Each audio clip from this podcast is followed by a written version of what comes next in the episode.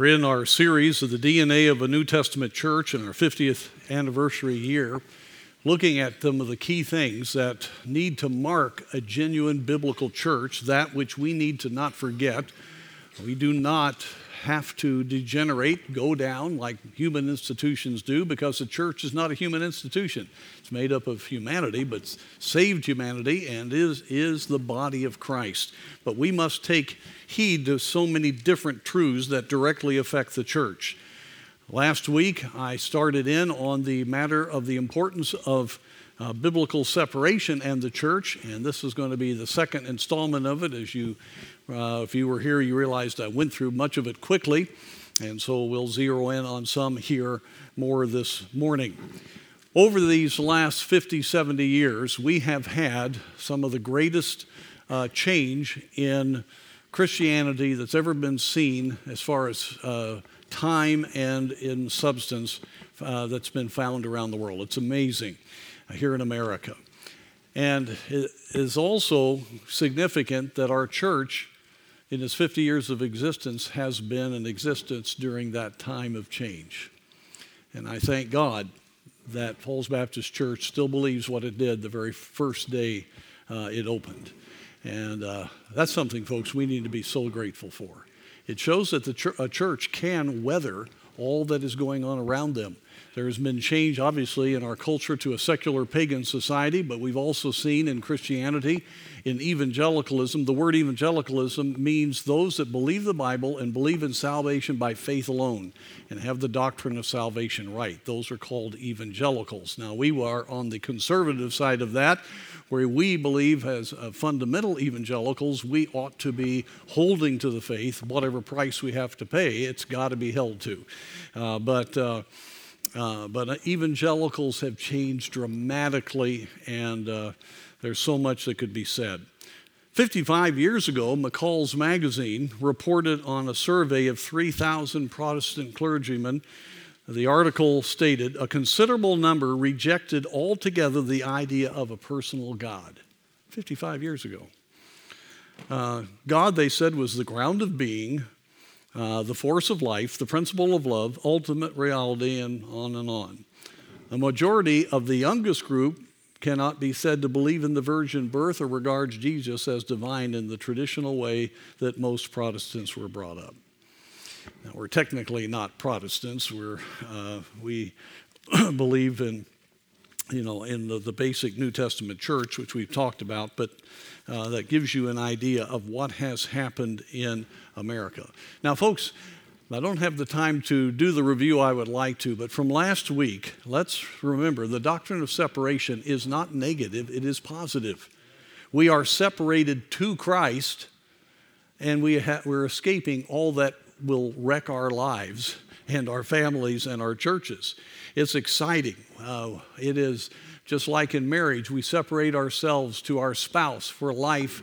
We separate ourselves to the great bridegroom as the church, and uh, we are His. Therefore, the world is behind us, and there are just things that we believe and things that we will not participate in because we are Christ.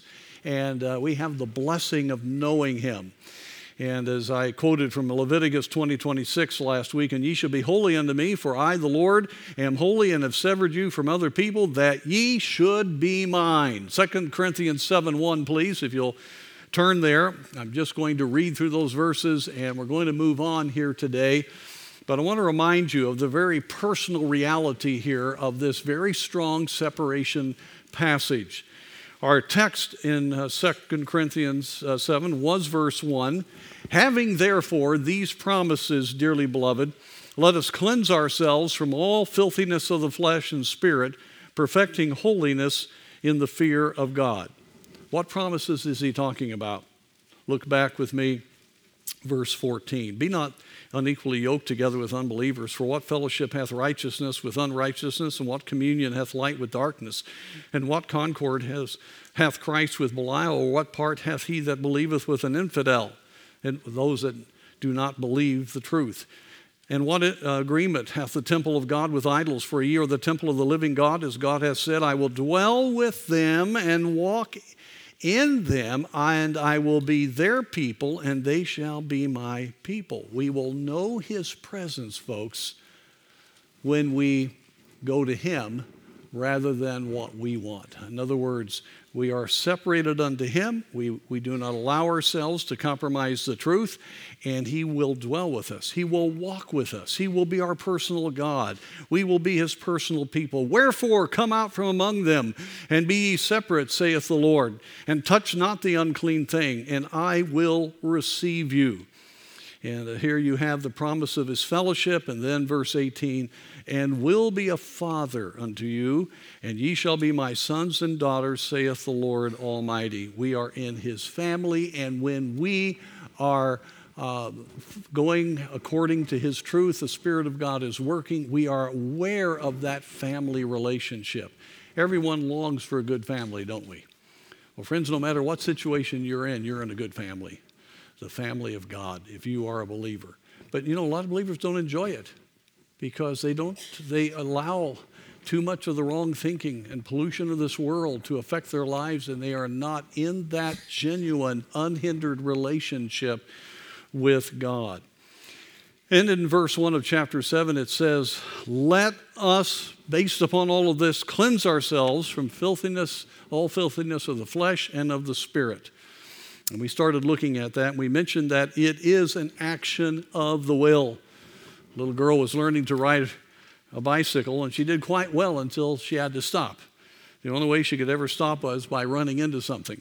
So she was constantly picking herself out of the bushes and off the sidewalk. How many of you ever did that? I did a few times. That's, that was embarrassing. But anyway, well, though she knew she had a, a, uh, a brake on uh, uh, coaster brake on her bike. She just didn't use it for whatever reason. And, folks, it's an action of the will.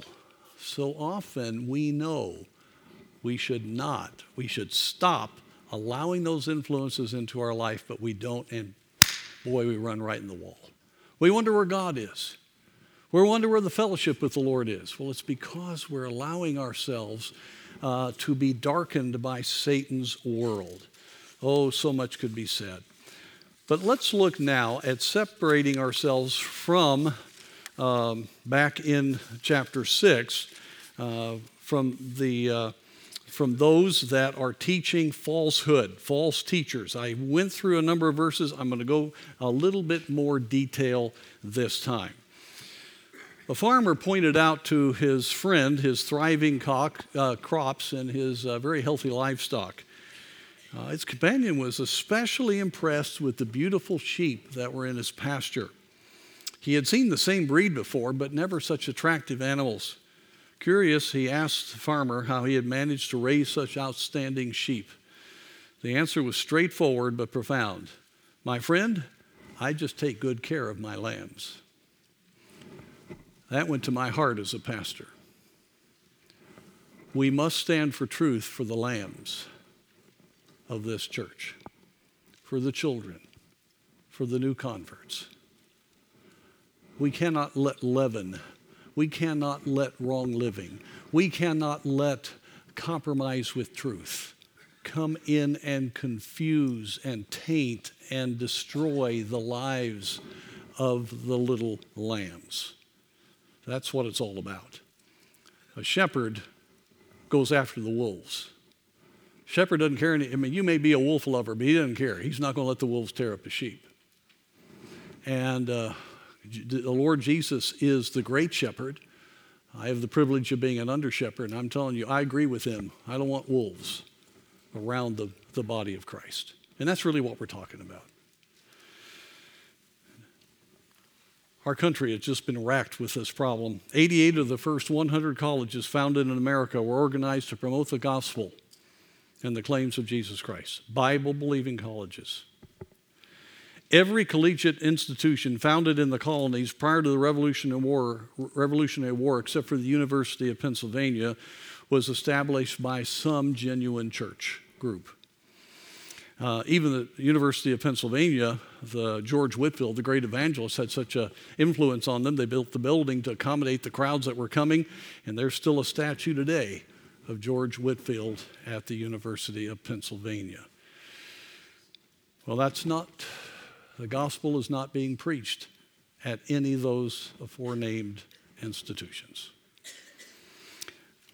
Oh, a little bit of compromise here, a little bit of allowing the nose of the camel to get in of unbelief. We can hold the line. Oh, no.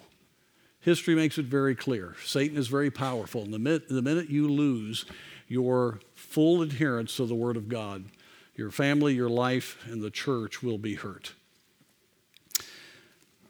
Pickering, Ernest Pickering, in his great book, Biblical Separation, says this about the roots of modern religious liberalism. That's uh, unbelief, it's claiming to be Christian, but not. Preeminence of human reason over divine revelation. Religion is natural, not a supernatural revelation. Like Immanuel Kant pushed the ability of mankind from within without God. The essence of religion is just simply some kind of consciousness of some kind of God. The continuous change and development of theology, progressive. Ever heard that term? Progressive is the new is the better in our way of government or in the church. That's what they believe.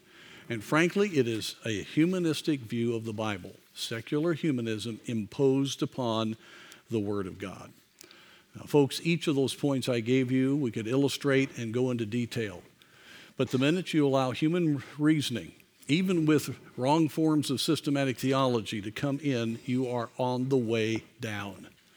And Satan's going to do everything we, he can to keep us from a genuine walk with the Lord where we have faith in the Word of God. And faith in the Word of God will always put you outside of natural thinking because God's ways are not man's ways. And what God says goes against the flesh and it goes against culture. And but yet his ways are perfect. He's the creator. He made us for him. It's beautiful and glorious what we have in this book. This is uh, everything we need to know about how to live. But Satan tries to question it.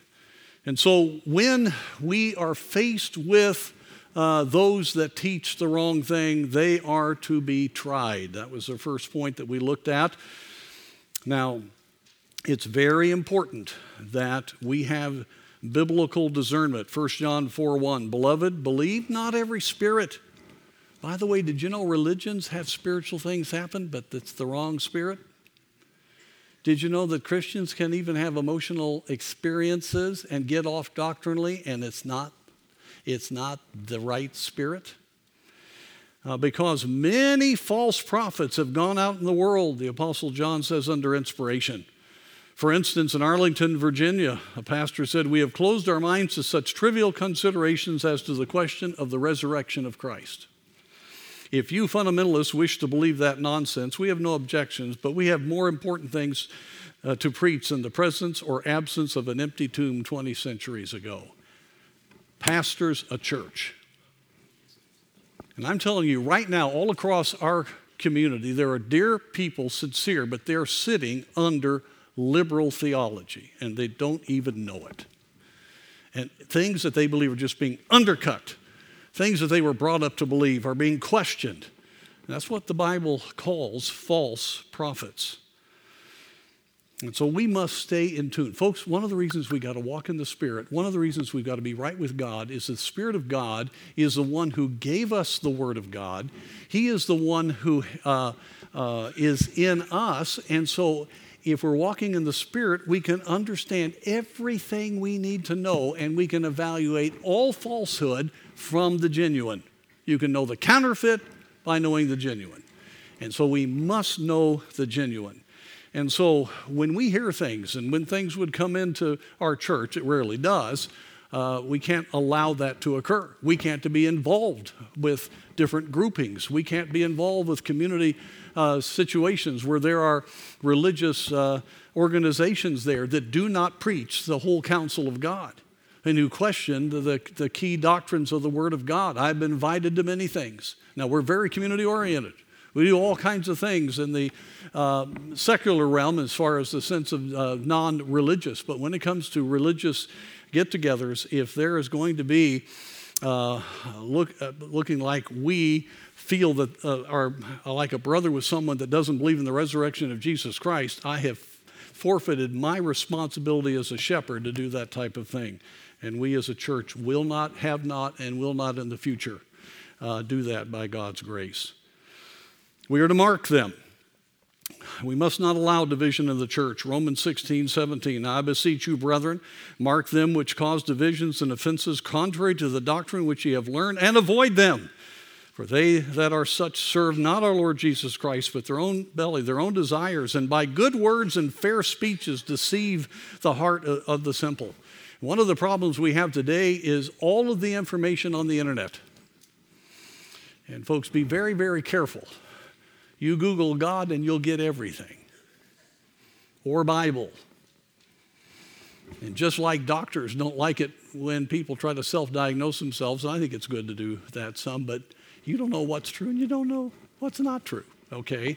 Well, especially when it comes to uh, biblical truth.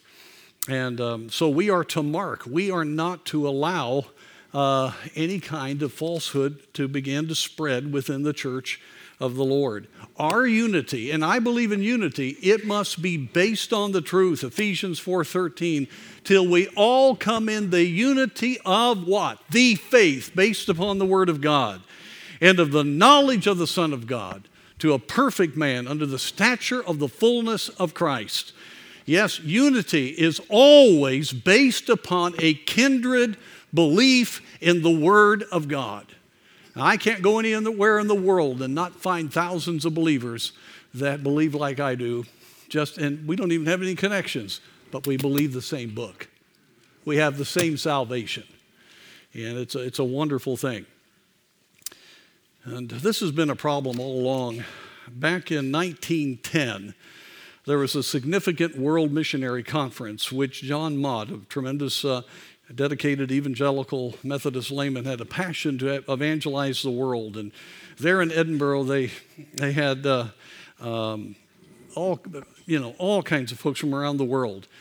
But they had a fatal flaw. In order to secure the participation of every individual and get on with the missionary task, a decision was made to exclude discussion of questions of doctrine or church polity with regard to which the churches taking part in the conference differ among themselves. Well, at that time, they were pretty much all conservative evangelical Christians, but that ill advised decision allowed apostasy, liberal teaching, undermining false prophet teaching to begin to come in, and that group now is completely non biblical. And so you have to have unity based upon adherence to the Word of God. And then they are to be rebuked. We are not just to, to let it go. Folks, if some kind of false teaching begins to affect any church, it's got to be dealt with and it's got to be rebuked. If we're not, listen, we don't wrestle against flesh and blood. We don't get mad at people. It's Satan that's behind that. And we have to rebuke that which is not right. Titus 1:10 for there are many unruly and vain talkers and deceivers especially they of the circumcision and that was just twisting so many things whose mouths must be stopped and go down to verse 13 this witness is true wherefore rebuke them sharply that they may be sound in the faith. So we are, they are to be rebuked. And so uh, we, if you deal with the truth, W.A. Criswell, and yes, there is a connection to the Criswell, Mrs. Criswell there, or Mr. Uh, Pastor Criswell, uh, who's with the Lord now. But uh, he was the president of the Southern Baptist Convention, pastor of the great First Baptist Church of Dallas.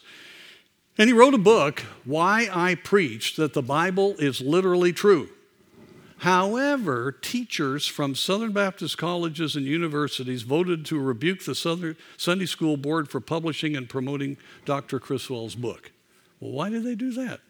They said if the, if the, publishing of it might leave the impression that Dr. Criswell's stand was the official position of the Baptist Sunday School Board. You see, liberals had gotten into the churches, some of them of the SBC, and uh, had gotten into the schools, which is always the first place they go, like we talked about the colony schools and so forth. And they were in the pulpits, and they were now degrading, just like what happened with uh, Spurgeon, the downgrade controversy, the view of the Word of God. But what I want to encourage you is W.A. Criswell never wavered on that. Even in the midst of all that pressure, he kept that book going and he preached to his church, and that church uh, continued on believing that the Bible is the inspired Word of God. Churches can weather denominational, we're not part of it, and we're independent, but can, but with, we're still influenced by churches. It doesn't matter what anybody else does around, folks, we must obey the Word of God and stand for it. And I use that as an example that we still revere his name and use his commentaries today. Why? He believed the Bible was true. Listen, throughout church history, it always gets down to the Bible is true. It's the authoritative Word of God. Tradition, man's thinking, cannot change, alter, or be added to the Word of God. And that is always the dividing line. They should be removed from fellowship, is the next point there. Ephesians 5.11.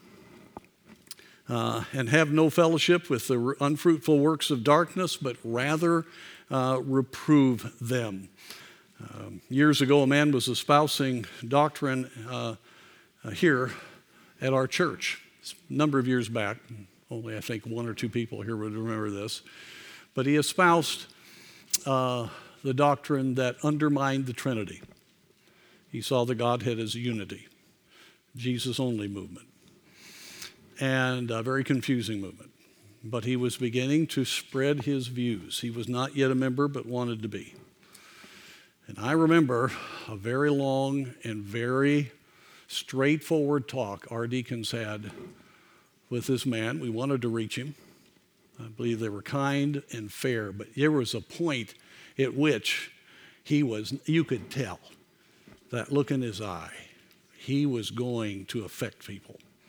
I mean, he, he, he wasn't going to back off. And I'll never forget a couple of those men rose up there in that meeting and said, Falls Baptist Church believes in the Trinity. And that is a core belief of this church. And uh, we, we love your brother. You're Not, whether you saved him, I don't even know. But they said, But you cannot be, you cannot attend this church because you are aggressively trying to undermine the doctrine of the church. And, they were, and he was removed. Our deacons did the right thing, by the way. By the way, it's very important who you as deacons. Uh, we haven't had to do that too often, but we have had to do it. And so uh, we have to uh, watch out for truth that is dis- or falsehood that is disseminated. And they're not to be received. We uh, uh, cannot tolerate any attack on Christ or his salvation. 2 John 1:10 If there come any unto you, and bring not this doctrine. Receive him not into your house, neither bid him Godspeed. For he that biddeth him Godspeed is partaker of his evil deeds. You got to understand, all these different attacks really get down. It's Satan's way of getting people trapped in sin of one type or the other. Just to show you one thing, uh, uh, the director of ministerial studies at Harvard Divinity School, Reverend Patricia Budd Kepler, uh, said Eve's eating of the apple in the Garden of Eden was the first free act of the human race. We ought to recognize that act and celebrate Eve. She began the process of freedom. That's wicked, folks. That's, that's the hiss of the devil. You see, we're the church of the living God. Jesus Christ, the head of this church, we are his body. We cannot tolerate Satan's attack upon Jesus Christ we must be loyal to Him. You say, Pastor, you're pretty strong about this. I'm not half as strong as I really feel about it and ought to be. Um, this church, the reason we enjoy the fellowship that we have is that over the years, there has been those that have stood for the truth here. And then, secondly, disobedient, disorderly brethren. The problem you have is you will have believers uh, who and other churches and leaders who themselves believe like you do, but they're associating with the people I'm talking about. They're giving credence to those who undermine the Word of God. What do you do about that? I gave this quote, I think it's on your page there, of Dr. Harold A. Ockenga of Gordon Divinity School. He said, In this present great apostasy from New Testament Christianity, we could see a sign which will warn us in believing that Christ's coming may not be far away. There has always been some measure of apostasy, and at times that apostasy has been great, but not as it has been in the last 50 years. And that was at the midpoint of the last century. Now, why did I pick him? That's a great statement, by the way. In a few years, here is what he espoused.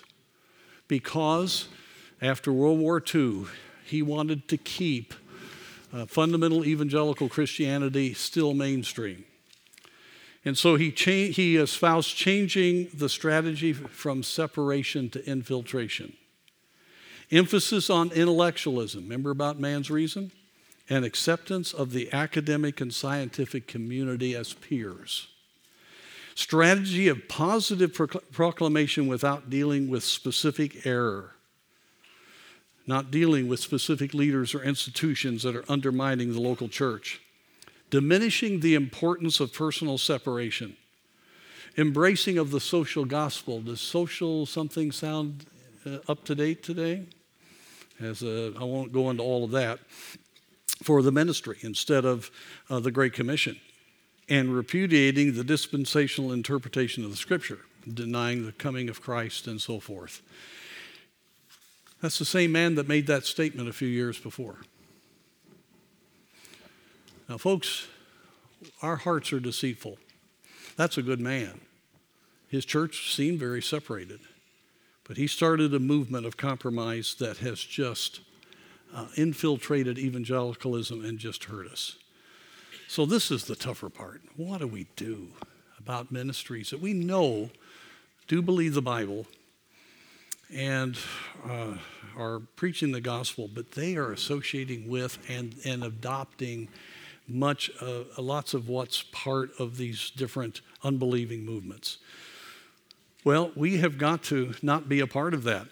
2 Thessalonians 3 6, now we command you, brethren, in the name of our Lord Jesus Christ, that ye withdraw yourselves from every brother that walketh disorderly and not after the tradition which ye received of us. Uh, we cannot fellowship with those who accept apostates as, as fellow believers. Does that make sense? This really, I should take another hour on this one.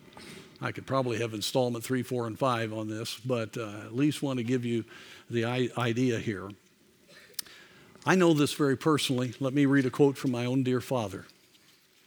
My father was the first independent Baptist in the state of Florida.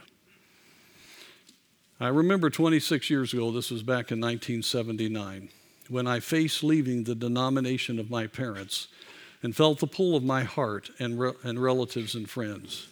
This had been his life. All the arguments that were used about my future. I thought that I was destined to be obscure, tucked away, starving to death for life. But I know that when I made that decision when just a boy, it made me. I found out where God was. I found out that his promises were true.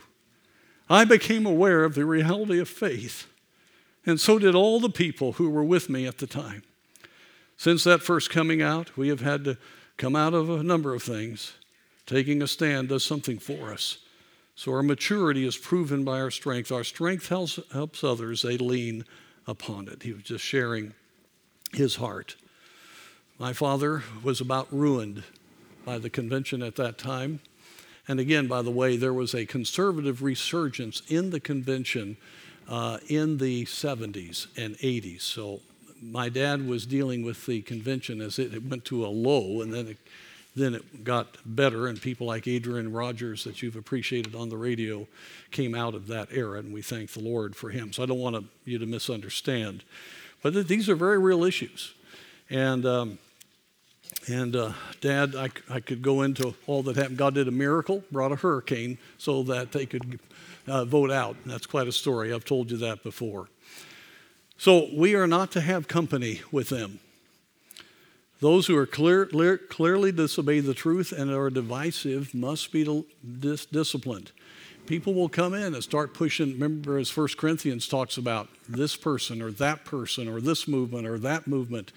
And uh, we have to, as a church, uh, evaluate is this compromising? Are we um, dropping what we really believe in every area? Listen, every area of truth is important. Some are more impactful than others, but we must, the minute you drop any area, knowing that it isn't, you're operating in a way that isn't fully biblical, you're in real trouble. And so, uh, First, uh, Second Thessalonians three fourteen. And if any man obey not our word by this epistle, note that man and have no company with him, that he may be ashamed. And then, of course, you've got to uh, uh, separate from those that live in o- open sin. And it's just so sad you have to reject them. Uh, Titus 3:10, a man that is a heretic, that's schismatic, after the first and second admonition, reject. Just like moral impurity in a church will corrupt the church, so will doctrinal impurity corrupt a church. They're both cancers that have to be dealt with. And a lot of it, folks, is uh, what we call uh, contextualization. That leads me to the worldly philosophy and practice. Obviously, I've run out of time. But we must not be conformed to the world because the world's thinking is based upon secular thinking, not a biblical perspective. And we are not to be conformed to this world, but transformed by the renewing of our mind. In other words, we need to be a living sacrifice, as Romans 12 says. And let me read you a quote by a evangelical that was fighting back at what Ockenga was dealing with and seeing the corruption that was coming into so many churches. He said, New evangelicals have specialized in sidestepping con- controversy. What we need, according to many of these leaders, is not confrontation but contextualization. What is required is not merely a practical application of biblical doctrine, but a translation of that doctrine into a conceptuality that meshes with the reality of our social structures and the patterns of life dominant in contemporary life. What he's saying is, our, he is rebuking what is going on and trying to take our message and fit it into a pagan, uh, try to merge it with a pagan secular culture. You can't do it. The world is at enmity with Christ. Christians, why do you think so many Christians have been martyred? They won't bow when it comes to truth. And what's the pressure? Well, it doesn't matter that much. Just be like, just fit into the Roman culture, just fit into the Greek culture, just fit into the medieval culture, just fit into whatever culture. And now it's the American culture. My friends, you can walk into evangelical churches and frankly, you don't know whether you're at a pop concert that's downtown or actually in a church. And because they're, they, are, they are incorporating uh, that kind of, uh, uh, of uh, just methodology into their church. Let me give you a quote, and I'm going to have to finish here. Revival never causes people to give the world the benefit of the doubt. Here's the key give the reality of people coming into the fullness of the presence of an holy God. That's what, that's what we want. We are crucified to this world, Satan's domain. Listen, folks, when you got the real thing, you don't want the counterfeit and that which the world gives. That's why we pray for a reviving. When the presence of God is in a church, truth becomes real. When you're seeking Christ, these things are no longer a problem, and you can see what is untruth. We realize the hiss of the serpent. And so, revival never gives people, never causes people to give the world the benefit of the doubt. Every time I've seen a move of God, people want to live holy lives. People are hungry for the truth. People are willing to sacrifice for the truth. They are willing to take their stand on the job and do it in the right way. And they're willing to, to uh, go into whatever difficulties they have to go into to be loyal to the truth. Now, folks, again, I've had to go through so quickly. We have entire courses on what I'm talking to you about, but I wanted to give you just a taste of it and let you know that Falls Baptist Church believes in come out from among them, be ye separate. God, we need to be we can, but my friends, we will not, cannot, must not compromise the truth. Because if we do, we're disloyal to Jesus. He's the head of this church, and we have lost the credibility of being a church the minute we're disloyal to the head. And many of you could give testimonies of what that's like. And friends, we're always one step away from that if we don't walk with God. And uh, may God give us a heart for the truth.